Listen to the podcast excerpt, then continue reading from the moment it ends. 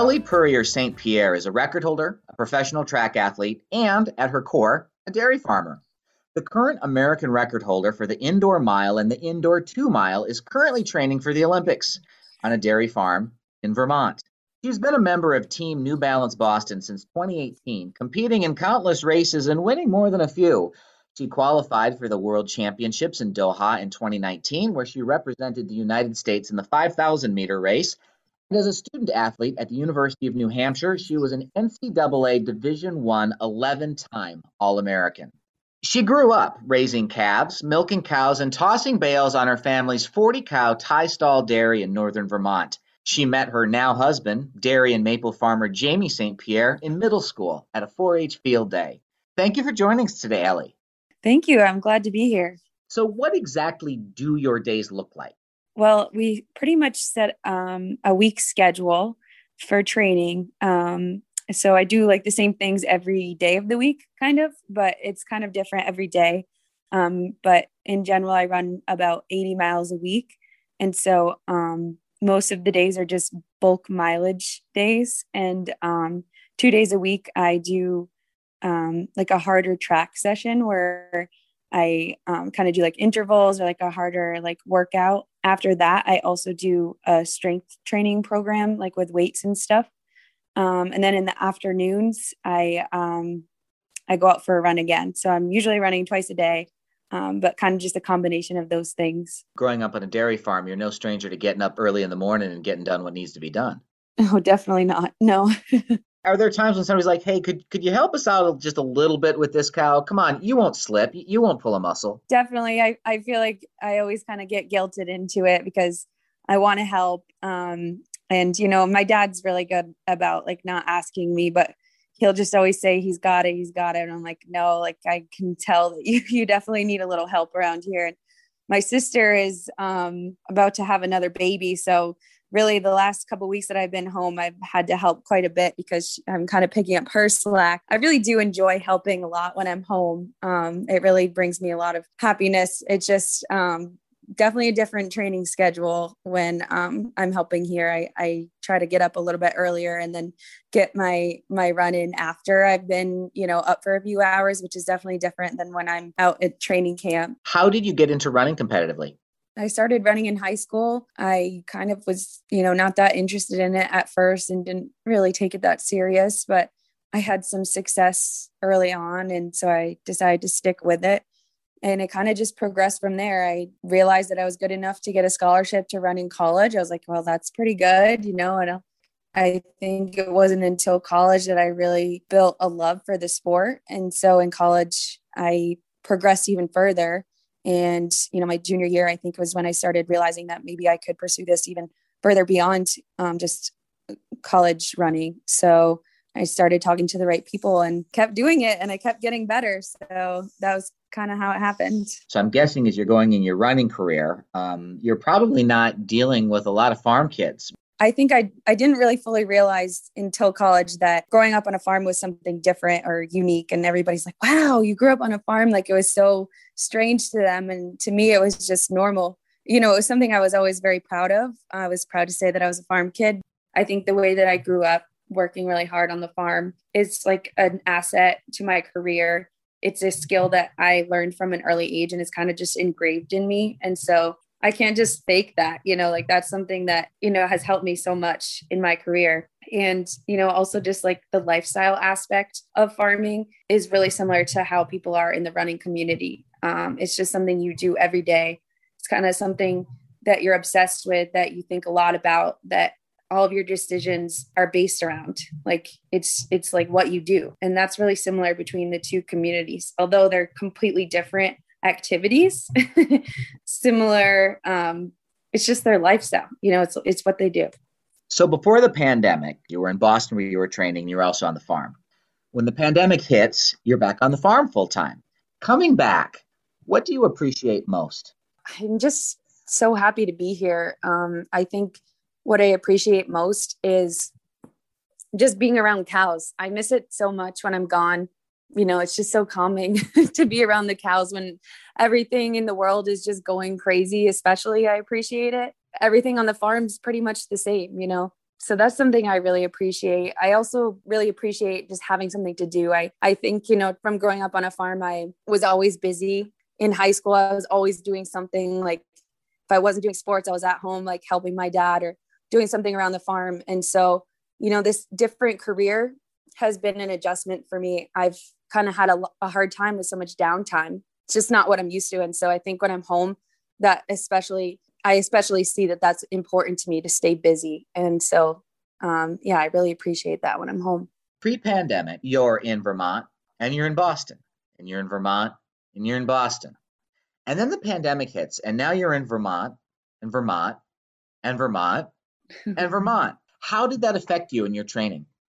Okay. Like I feel like there is different, you know, like waves. At first I was just excited to be home. And then I was like, okay, I'm not just home on vacation. I actually have to work. So it was it was pretty tough, you know, to get out the door and um, get on the same routine that all my teammates are on when they're in Boston or wherever there's a bigger running community. But up here, I'm like pretty by myself. So it, it was pretty tough, but I kind of ironed out how to do it up here. Like I figured out that I need to get the job done. So I bought a lot of my own equipment and um, you know I, I, found new places to run and once i kind of got settled in like i i'm so happy that i have this home to come home to and and train here and i do feel very grounded here are you able to get back to boston a little bit more as we've seen pandemic situations seemingly getting a little bit better i have but honestly i haven't stayed there for more than a couple of days. I feel like it's almost um, you know covid almost helped me transition into this um, you know new you know like way of training like that i'm going to be spending more time at home with my husband instead of having an apartment with roommates in boston. Um, i think that covid's kind of just like you know cut the cord and made that kind of happen and i'm not that mad about it. How do you mentally prepare yourself for for come what may yeah it's been really tough you know since the olympics were postponed last um, last year around this time actually. It kind of has been a roller coaster i'm not going to lie. You know I, I kept telling myself that all the work that i'm putting in now is going to help me when i need it. Like it's going to help me next year if i'm racing in these big races that i was supposed to be doing this year. You know this work putting in you know it doesn't just go away. It helps me get stronger as an athlete. And so i think that was a big part of what helped my motivation training up here by myself. You know there's the light at the end of the tunnel now. I've had a couple races since the pandemic. It's not um, as big and loud as the races were before. Like there there was nobody in the stands whatsoever. But you know i'm just excited that these races are starting to come back. And i really do believe that there's going to be an olympics this year so i'm i'm just focused on that and trying to put all my work in right now and hopefully it will pay off. Tell me a little bit about Team New Balance Boston.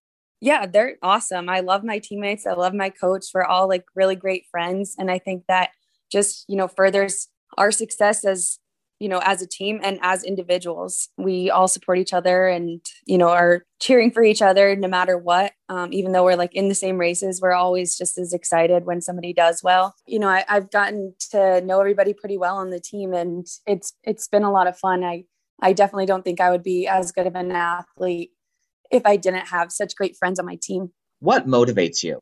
You know, I think something that motivates me is always wanting to get better. It's really fun to kind of compare where I'm at now as opposed to where I was, you know, last year at this time or the year before. That's really rewarding to me. So I think that's a huge motivation. So you were a college nutrition major. Could you talk a little bit about dairy and how that can work into a, a very high level, very demanding sports diet? Yeah, I think it's a great asset to my training and my career. You know, the first thing I do when I get done running is I chug a glass of milk and I just know everything in there is going to help me do better. You know, it's got the perfect ratio of carbs and protein when you add the chocolate. and just so many vitamins and minerals. It's, you know, it's kind of crazy what a great resource it is for athletes like me. Well, and it would seem to be accessible too. Right. It's simple and yeah, it's pretty available. I feel like anytime I'm out working working out on a track, I can just find the nearest store and there's, you know, milk right there. I mean, you can see in the athletic community some pretty skeptical feelings about dairy in terms of its its value in the diet. Well, yeah, it gets sometimes maybe a little heated when I have those conversations. So I try to keep calm and um, you know even avoid them at sometimes but i i think i just would you know remind people just like how healthy dairy products are. They're so versatile and um, just filled with so many vitamins and minerals that are not fortified. You know they're all natural and so that's you're going to be able to digest that better than some drink that's just completely fortified with these vitamins that they're trying to mimic you know that's already there in nature from these dairy products. And i i think it would be extremely difficult to perform at the level that i am by being a vegan like i think you would need like so much help outside of like i just feel like you would need like your own dietitian. What's next?